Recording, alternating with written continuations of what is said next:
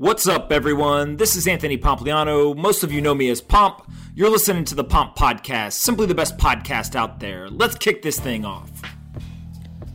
Avichal Garg is co founder and partner on the investment team at Electric Capital. Avichal is a successful serial entrepreneur with executive experience at Google and Facebook, which acquired his previous company in 2012. In this conversation, we discuss Avichal's crypto thesis, decentralized finance, why smart contracts are undervalued, crypto infrastructure, and why decentralization is the natural end state. I really enjoyed this conversation with Avichal, and I think you will as well. Before we get into this episode, though, I want to quickly talk about our sponsors. First up is BlockFi. BlockFi provides financial products for crypto investors. Those products include, include a high yield interest account, a US dollar loan against your crypto collateral, and no fee trading on their crypto exchange. As an investor and someone who sits on the board, my favorite is the high yield interest account where you can earn up to 8.6% APY in an interest bearing account. If you want to get started today, you can go to blockfi.com slash pomp. Again, blockfi.com slash pomp. And if you've got an account, you can sign up for the waitlist for the new credit card that they'll be launching that'll pay you rewards in Bitcoin rather than cash or airline miles. Again, blockfi.com slash pomp. Next up is Choice. It's a new self directed IRA product that I'm really excited about. If you're listening to this, you are likely part of the 7.1 million Bitcoin owners who have retirement accounts with dollars in them, but not Bitcoin. I was in that situation too. But now you can actually buy real Bitcoin in your retirement account. I'm talking about owning your private keys and using tax advantage dollars to do it too. It's an absolute game changer. A self directed IRA product that allows you to buy Bitcoin, hold the private key, and use tax advantage dollars to do it head on over to retirewithchoice.com slash pomp. Again, retirewithchoice.com slash pomp. Next up and lastly is the Rodman Law Group. They are dedicated to helping entrepreneurs realize their vision by helping them operate defensively in sectors where laws and regulations haven't caught up to the realities of the industry. I've been investing a long time now, and I know that having a great lawyer, whether you're an investor or an entrepreneur, is one of the key things to success. The Rodman Law Group has been accepting Bitcoin as payment since 2017. They've also moved part of their treasury into Bitcoin. They get it, they understand the industry. So if you are looking for help on the legal side, go check out the Rodman Law Group. You can go to therodmanlawgroup.com slash pomp. Again, therodmanlawgroup.com slash pomp. You'll get a discount on the legal services for the first year. Again, therodmanlawgroup.com slash pomp. A law group that not only understands Bitcoin, cryptocurrencies, and blockchain technology, but also are great lawyers and understand the law as well. So head on over to therodmanlawgroup.com slash pomp. All right, let's get into this episode with the Avichal. I hope you guys enjoy this one. Anthony Pompliano is a partner at Morgan Creek Digital. All opinions expressed by Pomp or his guests on this podcast are solely their opinions and do not reflect the opinions of Morgan Creek Digital or Morgan Creek Capital Management. You should not treat any opinion expressed by Pomp as a specific inducement to make a particular investment or follow a particular strategy, but only as an expression of his opinion. This podcast is for informational purposes only.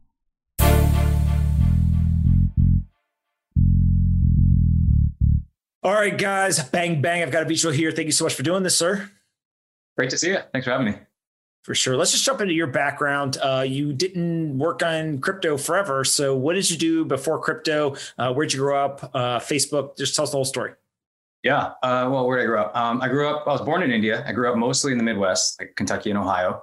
Um, then came out west for school and um, spent most of my career as an entrepreneur. So, I started and sold two companies, um, second one to Facebook. Uh, and uh, worked on a bunch of stuff there. Worked on product and and some ad stuff, and had a good time. Um, and uh, with that second company, actually, the, the, way I got into crypto with that second company, um, what we were doing was we were kind of like a um, uh, we were actually kind of like a TiVo in the cloud. So you give us the URL, we would copy whatever was on the other side of it, and make a copy of it. But the way that we did that was we built all of this really amazing infrastructure uh, where we could control computers and all sorts of remote data centers. We kind of built our own little mini distributed system um, and and we're able to cost optimize that um, and and like buy remnant compute power all over the world. And um, this was in like 2010, 2011. And my co-founder Curtis, uh, who's also my co-founder at Electric, uh, he'd worked on uh, protein folding at home. He worked on like some distributed systems like 15 years ago. And uh, he came across Bitcoin and said, Hey, I think this actually might solve the hardest problem we had, which was like, how do you get people to donate computational resources to, to this network? Like this Bitcoin thing might solve it. And so uh, for a hot minute, we said, maybe we should just become Bitcoin miners. So in like 20, 2011, we just started like mining a bunch of Bitcoin. Um, this is like pre ASIC era, right? And so um, 2010, 2011, and um, and we were we were not pressing it. We were not visionaries. We didn't hang on to it. So we like you know there there was a period where it ran up to like you know a hundred bucks or whatever, and, and we basically just sold it. We're like, this is insane. We're out. Um, and uh, but that was kind of like our original foray into it. And then Facebook bought all that IP, and then we stuck around as hobbyists. And so we did a little bit of like Ethereum and Monero mining um, and um, and then we left in 2016, um, and we're thinking about what to do, and we're just spending all of our time in crypto. Personally, um, we were, you know, it, it was kind of like the first thing that felt as raw as the internet felt to us um, when we were kids, where you just like go into a chat room and nobody knew how old you were, where you lived, you know, who you were. It was just like you were a handle and you had some ideas and you like threw them out there. And if they made sense then like people engaged with you and and if they didn't make sense you got ignored. Um, and you kind of had this like just amazing experience. I'm sure you remember this from like 2017 where you would um you'd show up in a in a in a chat room or a telegram group or a signal or whatever. And um and it would be you know like this motley crew of people like like the group of people in crypto even to today i think it's like you know wall street people you have entrepreneurs you have um, academics, you have Turing Award winners, you have professors that have dropped out of school, you have college kids, um, you have like adult film stars, you you uh, you know obviously you have some drug dealers, but like that's a really strange group of people to all be in one place. Um, and you know, like if you threw a dinner, like if you threw a house party and that was who showed up, you'd be like, what the hell house party is this? Right. Like you got some porn stars and some drug dealers and like my college professor and like a bunch of college kids and like some Wall Street guys. It's just be like a weird party. So it could um, be fun. It could be, it could be blast, right? Well, it is a blast, right? I mean, that's what makes crypto really fun. It's just like all these people on the fringe kind of like showed up to the same party. And um, so we looked at it in 2017 and we were like, this is so fun. We just want to do this all day. So we threw, we just threw down some desks at my place and, um, and Curtis would come over every day and we would like be in these chat rooms, we'd be reading white papers and we were hacking on some code and writing some smart contracts, just having fun with it. And um, uh, kind of as the, as the last Bitcoin cycle was going up, all these VCs started reaching out to us um, because we we had done some companies, so a bunch of folks knew us, and so they started reaching out saying, "Hey, um, could you come in and, and, talk to the partnership about this crypto stuff? Like, I remember you guys telling me about Bitcoin like five years ago, six years ago. Is it real this time? Should I like should I buy some Bitcoin? What's ETH? What's an what's an ICO? Uh, you know, like, uh, should I do one? Like, how do I, you know, should this company do one? And so we started doing all this education in 2017. And by the end of 2017, all these people um, a bunch of the, the more traditional VCs who are phenomenal. I mean, these are like the world's best investors really quickly realize that crypto is different and they're not really set up to do it. Um, you have like regulatory challenges. You don't want to go register with the SEC. Um, you know, back then it's, it's a lot better now, but you know, four years ago, if you, if you invest in some token network, like what, all of a sudden one day, like a USB stick shows up with $5 million on it, like, what do you do with that? Does your associate just hang on to that at their house? Like that doesn't seem like a good idea. Right. So they were like, okay, we don't want to do this. Can we just give you guys money? Like if I if I give you money, Avichal and Curtis, I know you're not going to go buy some Monero and like move to Costa Rica and like live that John McAfee life, right? So here, take some money and like do what you do and just like you know we trust you guys. And so that's that's actually how Electric happened. Um, so Curtis and I joke we're kind of like accidental VCs. We never we were like entrepreneurs that were just kind of doing our thing, and a bunch of people said, "Hey, take some money." And I, I, mean, anybody who's done a company is like, if people show up with money and they're like, "Hey, take our money," you should probably take it. Like we've been burned. Uh, we lived through 2008, and so like one of the number one lessons we learned is like, if people want to give you money, you should probably take it. Um, and so that's how we started Electric, and and now we focus 100% on crypto um, and, and crypto networks, and and uh, have been fortunate to be able to do that for the last few years. So uh, you are my favorite accidental VC, which goes right next to my favorite non VC, which is Jeff Lewis at Bedrock, who uh, who continues to tell everyone that. So we've got accidental VCs, we have not a VC, and I'm sure that somebody will call us something new. Uh, talk, talk, talk through just a little bit about kind of your thesis on crypto in general, right? So th- there's some major themes that I think you guys have, but just when you sit down with an LP and you say, hey, you know, here's how we think about this space, here's why we're excited about it. What, what do you share with them? Yeah. Um, so we, I mean, we're we're engineers and like product people, and so we came at it from like a really different perspective. I think there's this really valid, which we learned just just by doing um, worldview on this stuff, which is a little bit more top down, right? Which is like the the money supply, fixed supply, Austrian School of Economics, like all that kind of stuff that we sort of um, you know we we bootstrapped up into to understand but we come at it from like a much more bottoms up perspective like our our take on it is is through the lens of software and so what you have here is, in our opinion, um, the pendulum swinging away from the internet, like the internet as we know it today. Which is like if you think about what the internet was designed to do or what has become, it really optimizes for like speed and throughput and scalability. Um, and what we gave up were things like privacy, um, as we've now realized, the ownership of our data, um, and hand over control to these like massive centralized organizations. And you know these crypto networks and all of this distributed technology all of a sudden just says what happens if i do the opposite? Like instead of optimizing for speed and scalability and throughput what if i optimize for you owning your own data? And what if i optimize for censorship resistance? And what if i optimize for um, privacy? Like what can i do?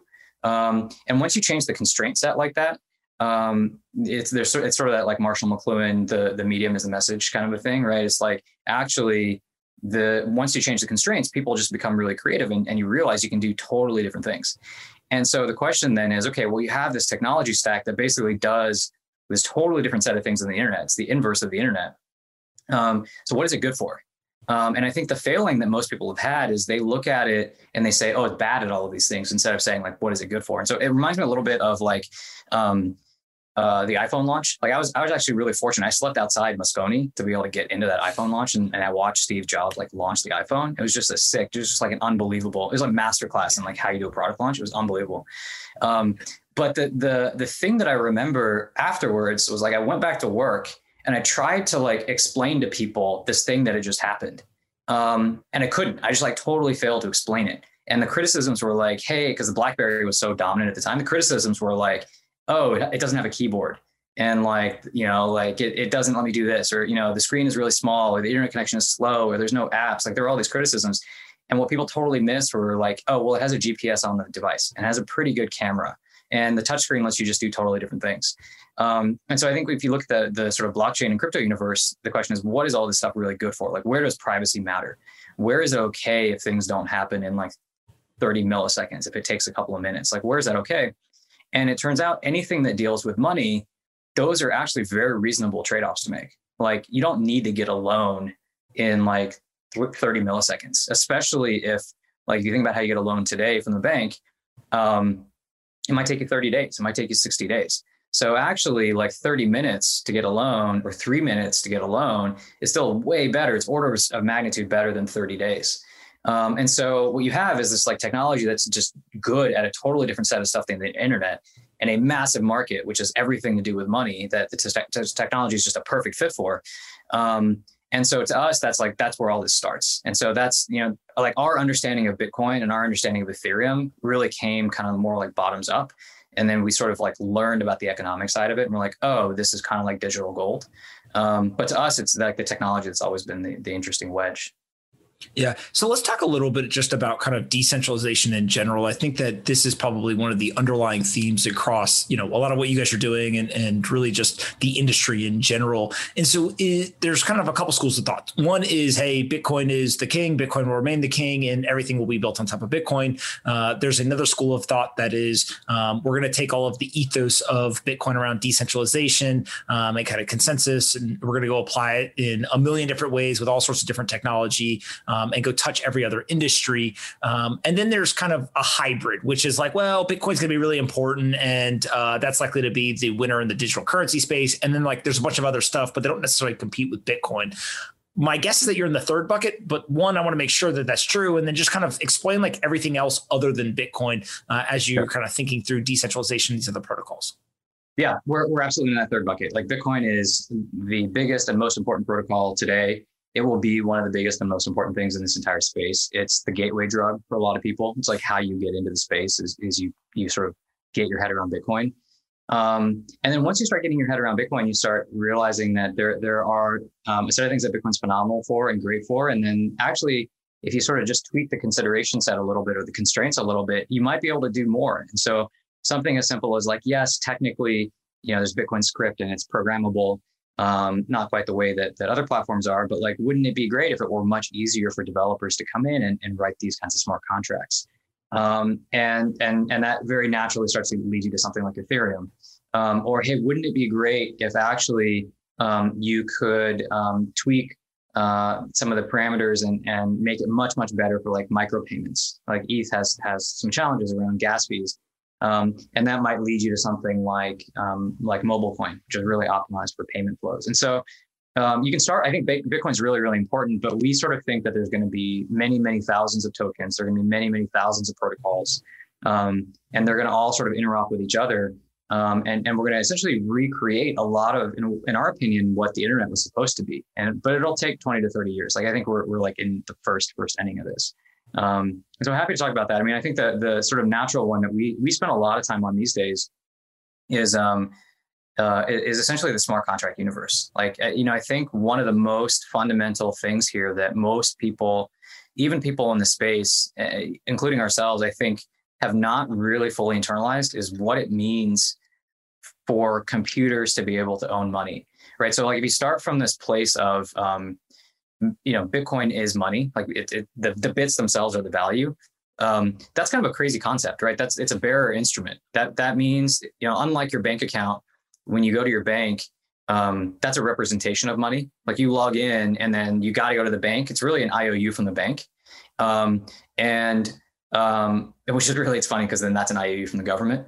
Um, but, uh, you know, Bitcoin is different because you own the bits. And if you own the bits, you know, you own the money. And the way that you assert ownership over the bits is with a private key, um, which is just another set of bits. And so very quickly you, you realize, well, doesn't that mean that like a piece of code can create a wallet and and have its own private key and it never tells me what the private key is and then i could send money into the wallet and actually now that piece of code essentially custodies the money it owns the money um, and that's a pretty fundamental breakthrough because what that means is that computers can be counterparties to humans and there doesn't need to be a human on the other side or what it means is that actually computers like machines can pay machines and so once you start playing that out you're like wait so that means like you could do really crazy stuff eventually things like you have a self-driving car driving down the street and enough of them line up and they like all decide to pay the stoplight to turn green. And so you can do like microtransactions and actually now like all the lights in the city would turn um, green kind of at the right, you know, at the right times and like your traffic would flow more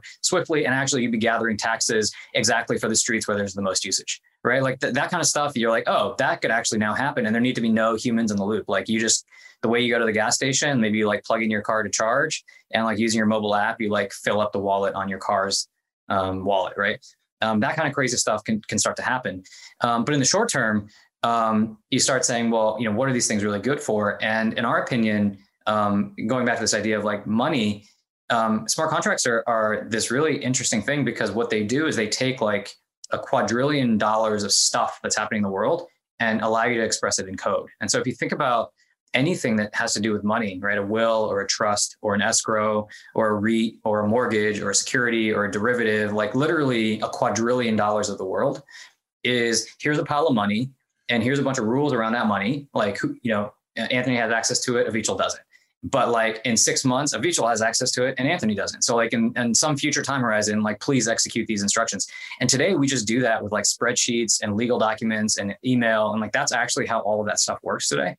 And so along comes something like Ethereum, which is just like, well, I can own the money. And now you can just write those instructions out in code and it's deterministic. Like I can tell you exactly what the code is going to do and there's no way to change it. Um, and that's that's literally the one thing that computers are better than humans at is like deterministically executing instructions. So to us, it's just like, you know, literally a quadrillion dollars of stuff is going to get eaten up by these kinds of, uh, of tools. Um, how it happens and stuff, you know, I think it's going to take a decade to play out. We're still in the really early days. I mean, we very well you know, using a Facebook analogy, we very well may be in the, the like MySpace era of this, where we kind of are starting to see that this is possible, but actually like we haven't realized how it's going to go mainstream yet. Um, or maybe Ethereum is Facebook. We I mean, we'll know in 10 years. Um, but you know, I think I think we haven't yet really figured out how this stuff is going to change everybody's lives, and it is, I think it's going to change everybody's lives. I think it's going to touch seven billion people.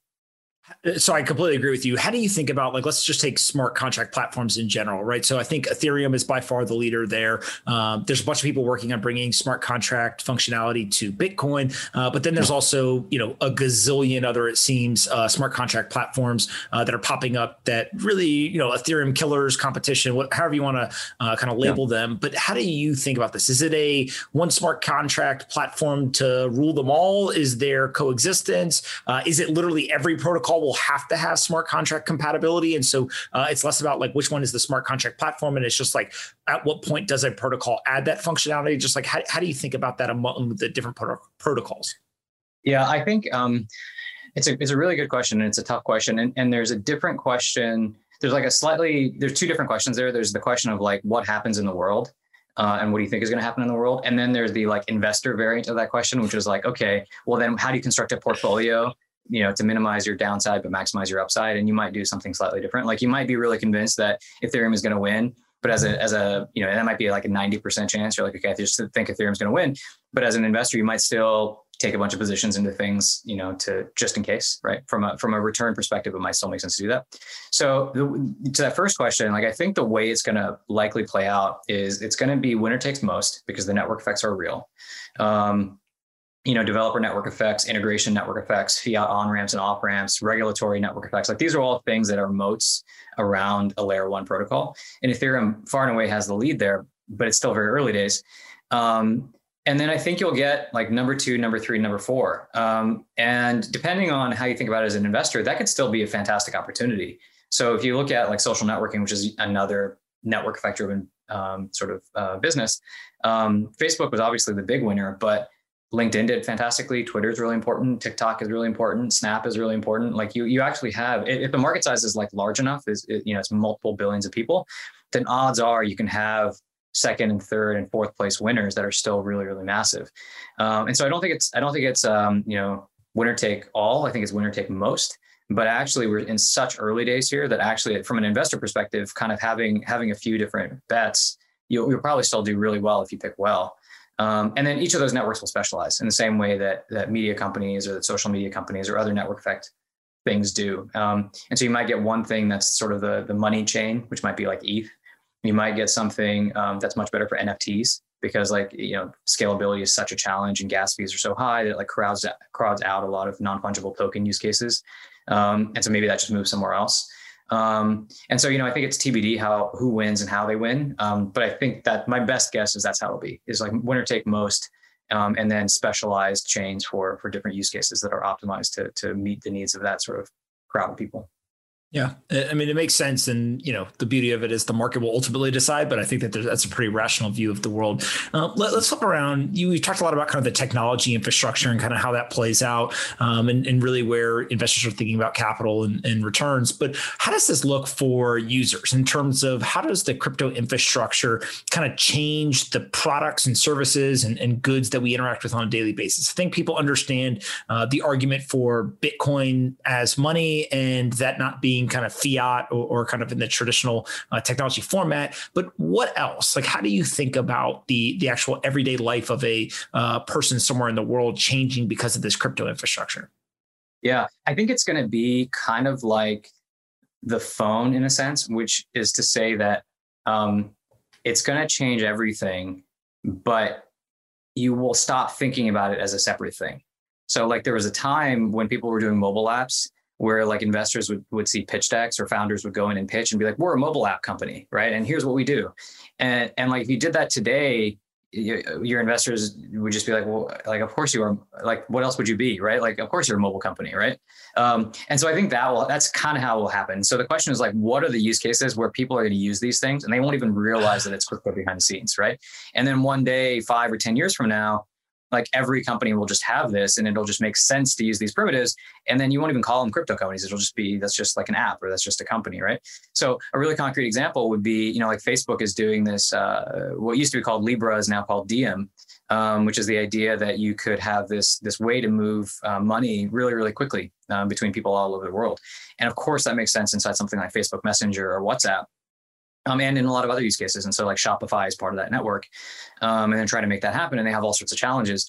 Um, but you can imagine if they launch that, like all of a sudden, a billion people would be moving money around the world using crypto infrastructure because that's actually a better way to do this stuff. It's actually like the 2020s computer science version of how do I move money around the world, sort of like 1970s infrastructure, which is kind of how we do it today. Um, and so I think that's how it plays out. Or like another good, good way this is, I think, going to play out is like through the creator economy like creators are you know musicians and artists and um, you know all these people that are just so creative about how they're using media. Um, and they're they're you're already seeing starting to see it happen right? Like what is it what does it mean for a musician to like make music but retain the rights to that music right? Mm-hmm. um, is there a way for them to essentially have like the, the rights be digital and be guaranteed that they own them but perhaps be able to resell them? Or what does it mean for a creator to uh, be able to like uh, raise money, right? So uh, creators are really interesting. Creators are like the new small business. Like 15 years ago, if you were a SaaS business and you went to a bank and you're like, hey, look, we have really good ARR. Will you lend us money? The banks were like, no, I don't, that's not a, that's like not a physical asset. How do I lend against that? They didn't understand this concept of recurring revenue. How do you do that as like a YouTube creator or a TikTok creator today? Can you go to a bank and be like, hey, I have 18 million fans or followers like please lend me money so i can like hire staff and make better content and like monetize better. Like no bank is going to give you money right? Because uh, they don't understand that asset. Um, but your fans might right? And so maybe what you can do is like issue a token and your fans will all buy that token. Um, and if you're if they find you when you're when you're just starting out uh, and there's a limited number of tokens, and those tokens give you benefits, like you get to be a part of a, a, a an invite-only fan club. Like maybe those tokens appreciate in value over time, um, and so when that when that creator is really popular, then those tokens are worth a lot of money. Um, and so, you know, that you get to, and, and, creators are playing with this kind of stuff today, right? It's, it becomes for the creator like a financing mechanism, and for the fans a way to like support the people that they create care about, but also potentially participate in the like financial upside of identifying people, so you can become like a talent scout.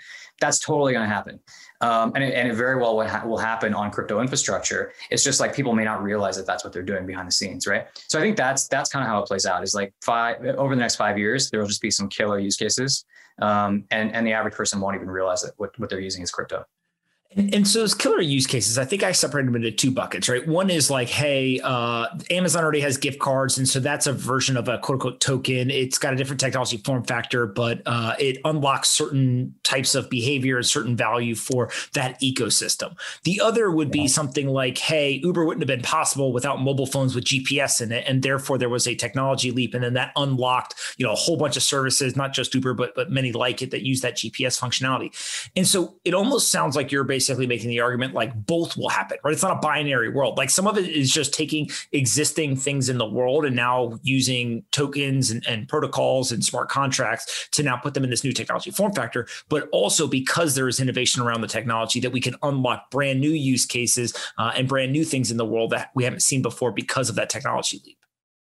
Yeah, that's right. And and I think um, you know there there are like a couple of different ways to look at that. So um, the historical analog is like if you go back i, I went back and um, read a bunch of articles from like the early 90s when the internet was just getting off the ground and it's they're hilarious. I totally if anybody is like uh, like a student of, of history you should totally go back and read these articles because like you see them trying to explain this new thing the internet and they're just like to, to, to now to us it's just like so obvious but they're just like struggling. And so you have these like hilarious videos and stuff of people trying to explain the internet and and the prevailing wisdom at one point was once people got their head around the idea that, that the internet was like the information superhighway, the natural conclusion was, oh, well, of course, this is going to be great for CNN and the New York Times. Like they're going to be just huge businesses. And Walmart is totally going to be able to sell stuff online and be like an even bigger company.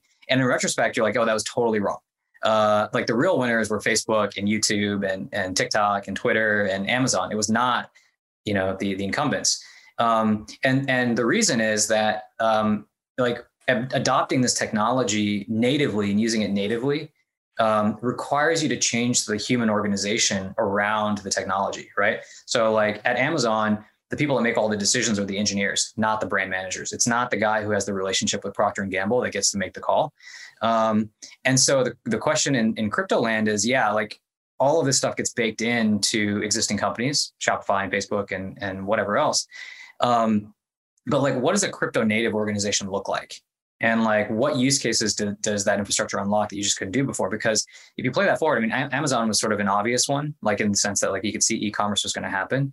Um, but a lot of the really biggest businesses that came out of the internet were the things that were really counterintuitive. They like they just didn't make sense at the time. Like it's hard to imagine now but like Facebook and Airbnb and Uber just like made no sense at the time. They actually, you know, like they were basically the, the biggest businesses on the internet are like basically all of the things you're not supposed to do right? Like you're not supposed to talk to strangers. You like shouldn't get into a stranger's car. You like shouldn't go to a stranger's house.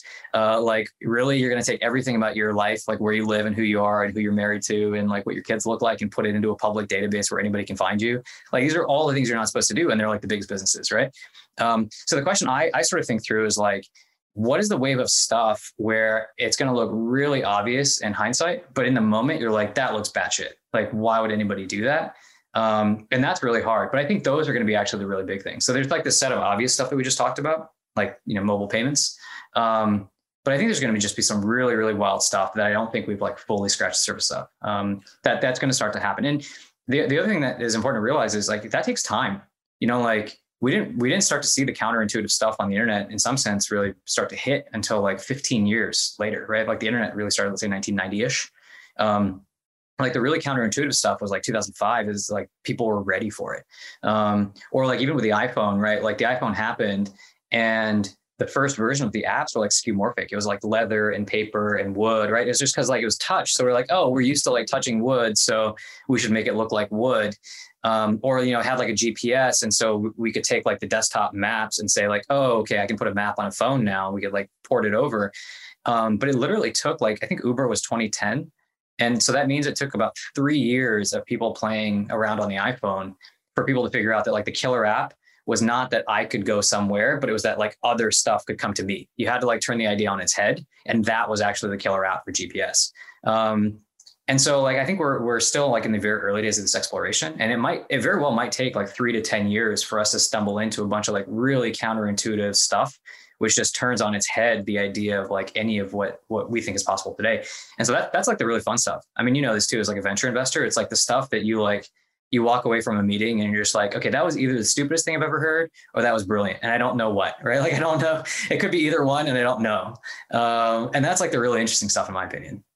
So one of the things that the venture capital community has figured out is like sometimes the best investment strategy is like I'm going to go find the smartest people that are going after yeah. the biggest markets. I'm just going to give them money and like why do I think I'm smarter than them? Like they'll just figure it out. Uh, yeah. When it comes to crypto and decentralization, is the team or the person less important? Because you're now talking about a decentralized system they don't have control and and kind of there's all these you know new frameworks or paradigms or actually is it still the same thing when you think about allocating capital? Like you're just looking for really really smart people going after unique problems or hard problems and that's kind of a, a big um, you know milestone or, or thing that you look for when you're actually investing. Yeah so i think at a high level it's a great question because um, well because i think the real answer is nobody knows yet actually, right? And we'll find out in 10 years. That being said, I think we tend to think that that value creation follows great people. And so just like give people who give the best people the most money and they'll do they'll do great things with it. Um, that being said, I think the challenge is that the what like how do you define great? Like what does it mean to be great in crypto versus what does it mean to be great on the internet? And um, you know, on the internet, you had people like Jeff Bezos or Travis Kalanick or or Mark Zuckerberg create just huge amounts of value. Um, and they had a certain archetype. There was a certain profile there. There was a certain set of skills. And I think what's interesting about crypto is that um, the skill set is very different. Um, and so you have brilliant people like Vitalik, um, but he operates totally differently from Zuck, as, as you know, right? Like, um, and, and, and, there's this sense of like, um, what is that set of skills that it's actually going to take to be successful? And, and, like a bunch of the people that move over, I think, from the internet are, are probably likely to fail, even even if they're super successful, because it goes back to this idea of like, what does it mean to be a crypto native entrepreneur? Um, so it's actually, I, I, would say, it's probably the hardest part of my job. Actually, it's just like you you meet these really really brilliant people but you're not sure if there's like founder market fit you're like is this the kind of person that can succeed in this market and that's sort of a process that i think all, all the investors and all the founders and everybody's trying, trying to figure out is like who are the kinds of people that can really be successful here and why? Um, but i mean i think you can look at somebody like vitalik and you're like i don't know would he have been successful like going through y combinator? Maybe. Um, but he's clearly clearly the right type of person to be to be operating crypto network and, and be sort of you know the steward of that yeah. Talk a little bit about uh, conversations with uh, limited partners or investors in your fund uh, and how that sentiment has shifted over the years in terms of uh, 2017, 2018. People sound like they were just like literally throwing money at you, like, hey, solve my problem. I don't understand this. And then kind of how that uh, maybe went through a trough and then has uh, has recovered a little yeah. bit. Yeah, it's yes, yeah, it has. Um, and in, in, a funny way, uh, I think for crypto, like COVID was a great catalyst. Like COVID, COVID was tailwind for Netflix and Amazon, but also COVID was great tailwind for Bitcoin.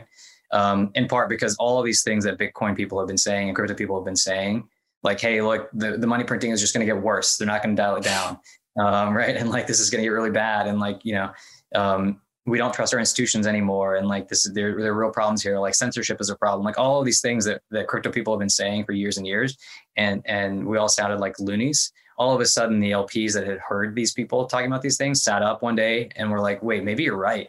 Um, and that basically happened in like March, April. And I think that was that was a pretty pivotal moment. But even even before that, you know, I think you have to kind of break down like institutional investors into like what kinds of institutional investors. And there are like large family offices or ultra high net worths. Um, there are endowments, there are pension funds, um, you know, there are sovereign wealth funds. And so there's a spectrum there. Um, and you know, like 2017, the people who were who were kind of clued into crypto, I would say, were essentially ultra ultra high net worths, you know, like billionaires and some some family offices. And kind of where where we moved, like where the dominoes have moved to now, is like the endowments and like a very small number of very forward thinking pension funds um, and corporate treasuries, you know, folks like Square or MicroStrategy. Um, and um, but we're not yet at, at, like sovereign wealth funds. We're not yet at central banks. Like we're not there yet. Um, and so that's kind of where the line is. And I think um, you know the conversation, the the big shift basically has been that every time, like the best way to, in my opinion, to like have LP sit up and take note is if the person to their left just made a bunch of money. And so like what ended up happening in like 2016, 2017 was a bunch of billionaires had some friend or a friend of a friend who was like a you know 100 millionaire and like that guy became a billionaire. And then they looked over and they're like, wait, that guy's a billionaire? Like, how did that guy become a billionaire? And they started looking at what he's doing, and and there was crypto in the mix. And then so all those people started buying in. And then when those people started buying in, the really large family offices started to look over. And then once the really large family offices started to look over, um, you know, endowments and pensions started to look over. And so you kind of have this like domino effect. Um, and we're just sort of like at, at, this point, it's like we're we're far enough along that like it's the rest of the dominoes are clearly going to fall. Um, you know, the other thing I'll say is I think one of the big learnings for us too is um, even inside every sort of group of LPs, there's some people that are just way more rational about it than others. Um, and so I've been really impressed to, to the degree to which there are these like really smart, ultra rational investors. Uh, and when you meet them, how quickly they get it. And like the three things that those guys are all into now, that all those people are into, these like hyper rational, smart institutional folks, and they get um, is crypto, marijuana, and esports. It's like really interesting. Like they get those things in a way that like a lot of other institutional investors don't. Um, and so, you know, I, I, if um, if if we were if we were talking to the LPs like three or four years ago, I think we looked like crazy people. And like today, you, you have the same conversation, and people are like, "Oh man, like you guys are you, you have like seen the future." It's like pretty dramatic how quickly it changed too. I, I, always laugh and say you can go talk to like any kid between the ages of like maybe I don't know 15 and 25 and be like, hey, our electric vehicle is going to be a thing. And they're like, of course, every car is going to be electric. They're like, hey, is you know digital money going to be a thing? Like, of course. Like, what are you talking about? You know, is esports going to be a thing? Of course. And so th- there's this element of like uh, when I talk to a bunch of institutional investors, a lot of them will literally reference like, my kid is all into this, right? And like it, it's driving them. They hear them talking about it, and for whatever reason, they have this inclination like, my kid's probably right. My kid knows nothing about investing but like my kid's probably right. Um, and, and, so I do think that that has a big impact, though, right? That's yeah, that's hilarious. Yeah, I, I mean that's that's a fantastic investment thesis. You should just like do what the young people are doing. If you just like bet long on that, you'll probably you'll probably do the right thing because all these yeah. things are going to happen, and they're totally right.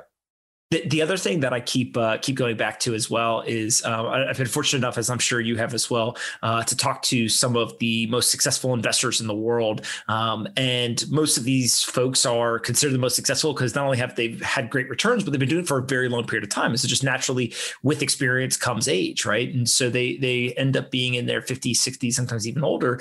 And in almost every single situation, they have somebody who is younger than them that has gotten them in, right? So whether it is their child, a friend, you know, whatever it is, and so it's always fascinating to see that uh, in those conversations they'll say something like, "Oh, you know, my kid's been like every single time I see him, like he's always just pounding yeah. away at me about this stuff." But then all of a sudden they see market prices move and they say, wait a second, like maybe I should spend more time here, or maybe actually this is the right kind of thesis. And so, how do you yeah. think that that plays out, not only from a Bitcoin standpoint, because everyone's paying attention to Bitcoin, CNBC, all yeah. the, the, the media organizations pay attention to the Bitcoin price. But what about everything else, right? When everything else starts to kind of move up, does that further unlock even more capital than just the Bitcoin price? Or do you think institutions yet aren't paying attention to like the things outside of Bitcoin necessarily? And so we still got some way to go until they start to really understand the rest of it?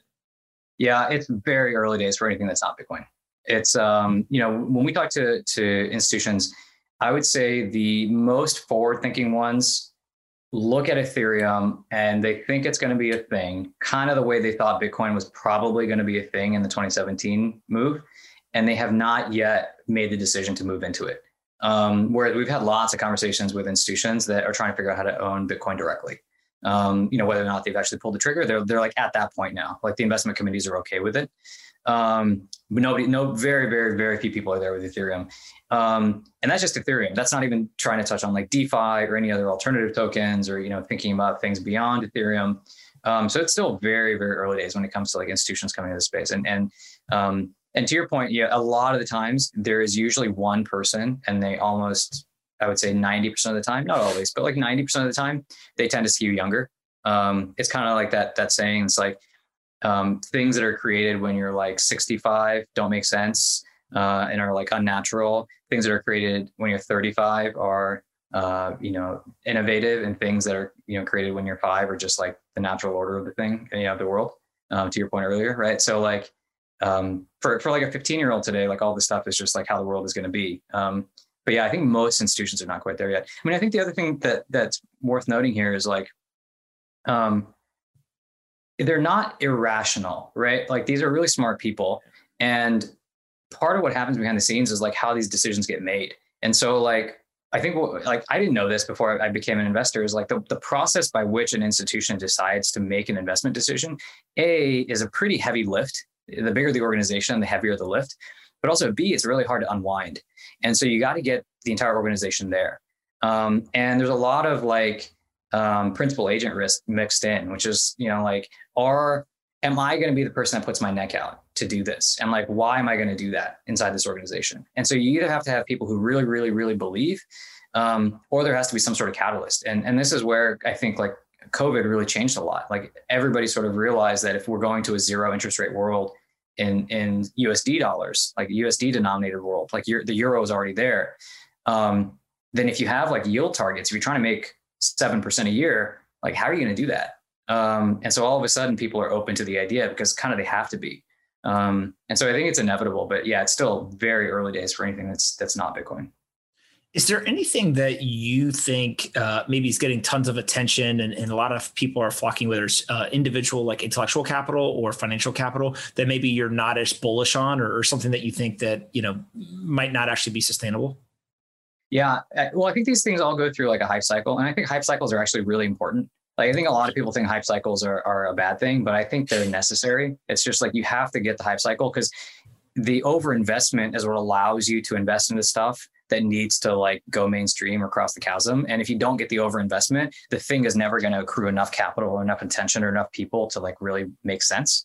Um, and you see that there's like this you know, this whole like if, if anybody wants to go read Carlota Perez, there's like a whole economic theory around like why you need bubbles basically, um, and it's an important part of like innovation.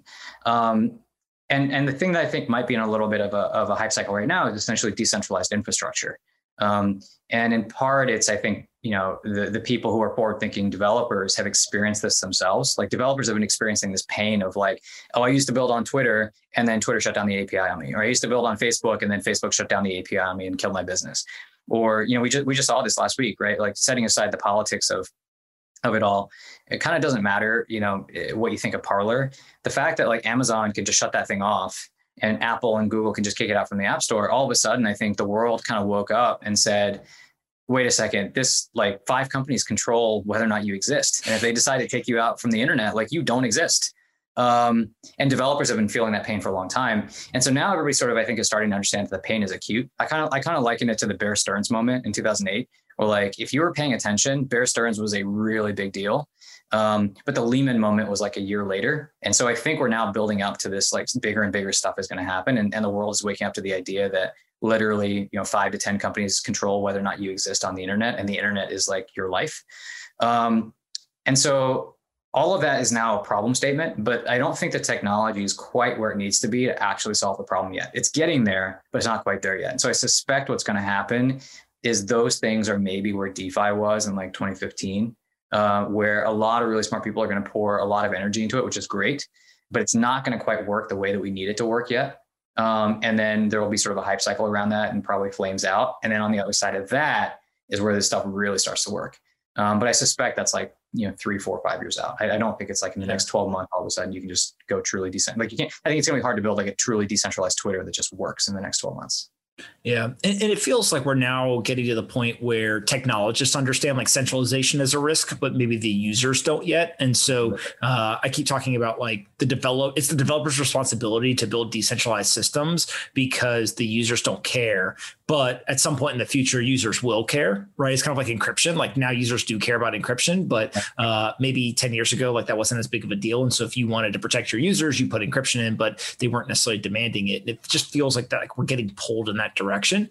Um, yeah. What's kind of your thought process around like the regulatory response to all this? So, like, you know, you and I hmm. sit down and we're, and we're, super bullish and we get really excited and we're like, oh my God, Bitcoin's going to like, you know, have this great ascent. Uh, there's going to be all these decentralized systems. Like, you know, the yeah. internet is the the king. Um, and there's a lot of regulators who are like, okay, crazy guys, like, chill out. Uh, that world's never going to happen, right? Like, we're, we don't want that to happen. Um, it, like, who wins essentially, right? Or, or, or, is it actually there's coexistence? Like maybe there isn't such a competition. It is literally just coexistence. Like, how do you think through that? Yeah, it's a really great question. I spent a lot of time thinking about this, and and have spent actually a fair amount of time talking to um, to regulators and policy folks, and and um, and people in the intelligence community as well, um, and law enforcement. And and I think um, you know if you have to sort of think through it, I think game theoretically, which is like who are the actors and what are their incentives and what does that mean? And I think if there were only two actors in the mix, if it was just like the US government and and the crypto people, it would probably play out sort of straightforwardly, which is like, hey, we don't really like this, like, you know, maybe we'll shut it down. But there's a third actor in the mix here, which is the Chinese government. And I think the Chinese government actually is the like hyper rational, like amazing. I mean, like they're so impressive in how they manage to use technology. Um, you know, again, setting aside what you think they do with the technology, just their ability to use technology is they're they're the best government in the world at this. And so, what are they doing? Well, what the Chinese government has done is they basically said, you know what, we're going to let the supply chain for Bitcoin exist here. Like, yeah, make the ASICs. That's great uh, run them here. Like run your mining pools here. That's awesome. We love that. Um, but you know what? We don't really love people buying a lot of this stuff. So we're going to make sure that like that's pretty much under our control. And so they hit this like perfect sweet spot where they like have influence over this stuff. They're building capacity. Like um, President Xi said, we're going to invest a bunch in blockchain infrastructure. We're going to subsidize that. We have the blockchain network happening. They're investing in their DCEP system, their digital currency electronic payment system, which is a blockchain based uh, central bank digital currency. And then they're going to take that which now lets them have truly digital cash, and they're going to push it through the Belt and Road. So they're investing trillions of dollars, um, you know, to, to for these strategic initiatives in developing markets, um, from, you know, all the way from Singapore to Sri Lanka to to um, East Africa into the Gulf and into Europe, and they're just going to push it through there. And so all of a sudden, you know, if you're doing any kind of international trade, if you're doing any kind of goods transfers, if you're doing any financial transactions, all of a sudden you have this way better system now. It's not like the old school 1970s Fedwire system um, that takes you know weeks for your cash to show up where you need because it has to go through three hops and three different people need to settle along the way. Uh, it's instant. Um, and that's pretty compelling, right? If you're trying to do business, that's pretty compelling. And if your largest trading partner says, "Hey, why don't we use this this platform?" that's even more compelling. And so that's kind of what's happening. That's the third actor is now the, the Chinese government could actually become the platform on which like international trade is settled.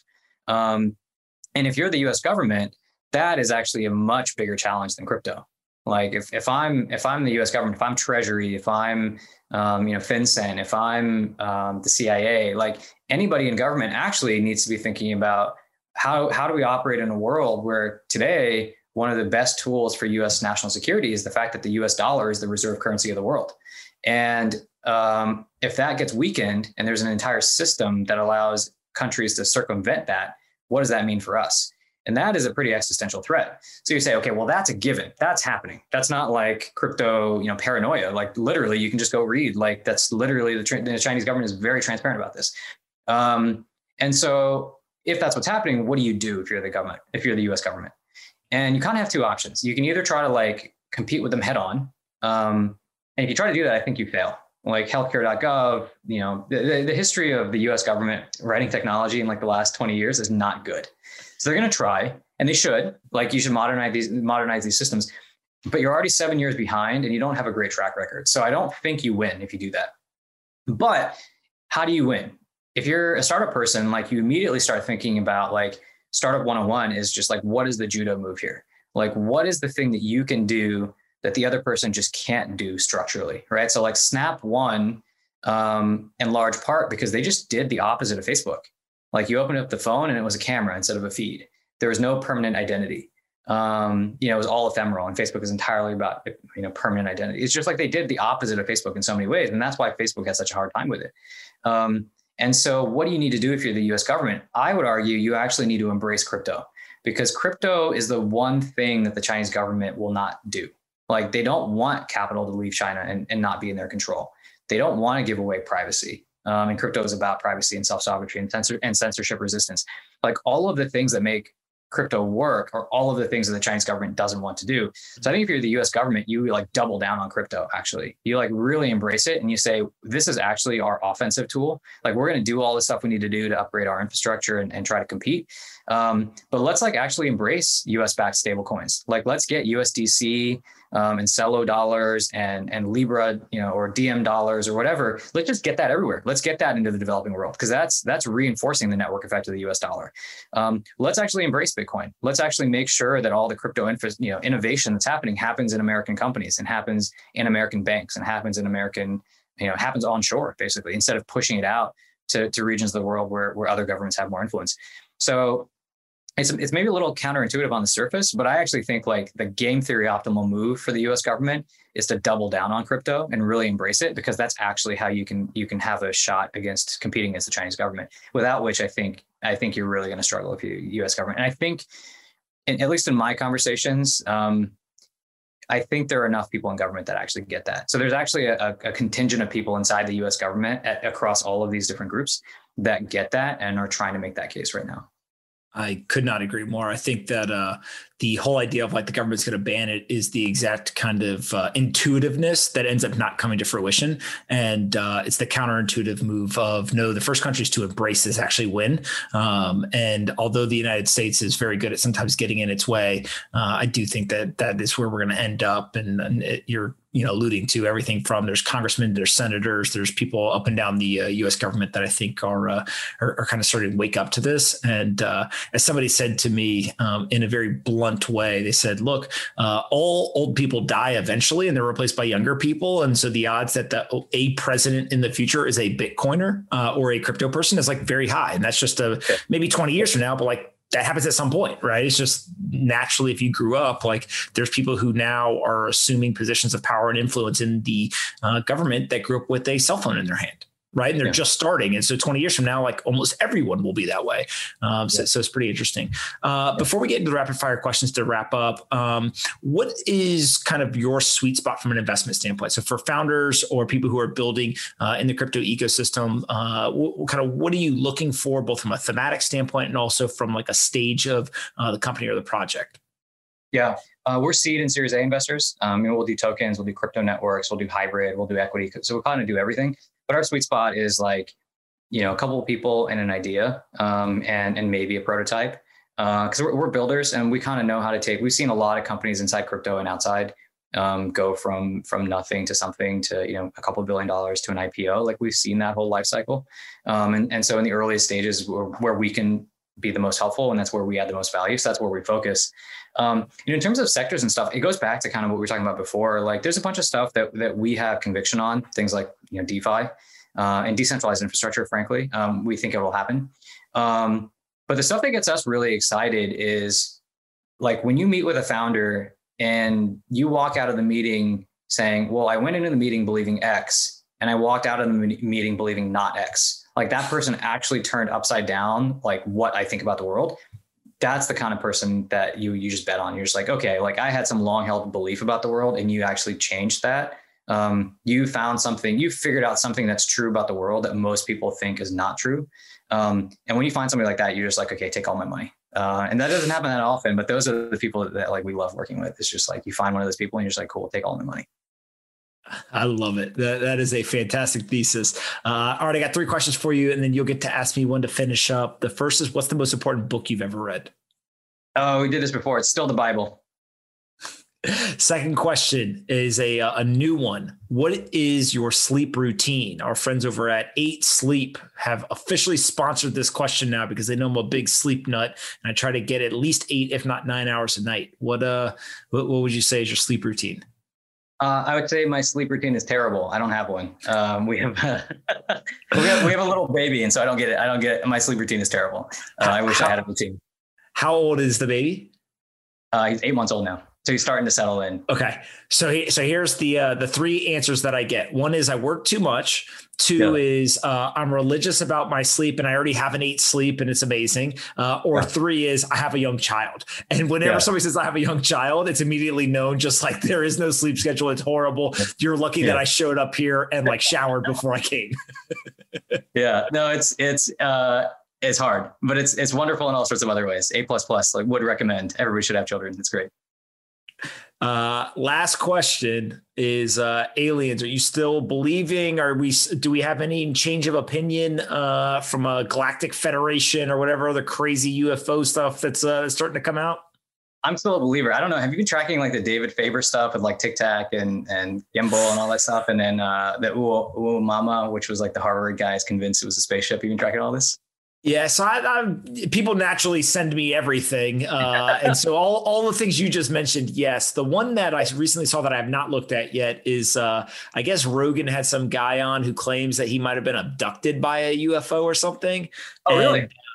And supposedly, from what I gleaned, again, I, I, didn't listen yet, but what I saw online was uh, he and his friends went into the woods. There's this big white light. Something happened. He basically blacked out. He came to many days later. His friends ran away. They've all taken polygraph tests like multiple times throughout the years, and they all have the exact same story. And they all pass the polygraphs every time. Wow. Uh, and so, like, I'll have to listen to kind of all the details. But, like, you know, if that stuff starts to happen where it's like, you know, same story for 20 years, polygraphs yeah. are passed, like, I don't know, man. It's, uh, you, you start to wonder, you know, what, what's really going on. Have you um have you heard of uh, you know the Betty and and uh, Barney Hill abduction from the 1960s? It was like 1964 or something. It's like a yeah, really famous one. Yeah, so it's um it was like the first modern uh, UFO abduction that kind of like went into the press, and so it's like the first okay. modern one. But it turns out um, that guy's granddaughter is an MMA fighter, um, and so she's like just a super interesting person. So if you want a guest to like talk about like alien stuff, but also is just like a super interesting person. She's like a legit MMA fighter too. Be, be like my grandfather got abducted by aliens and now I beat people up in the ring. Yeah. he's, super, interesting. Cause I just saw, I just saw her tweeting about it um, a couple days ago and she, she, I think she's going to do like some, she's, she's going to talk about her grandparents or something and all the stories that they told her about this stuff.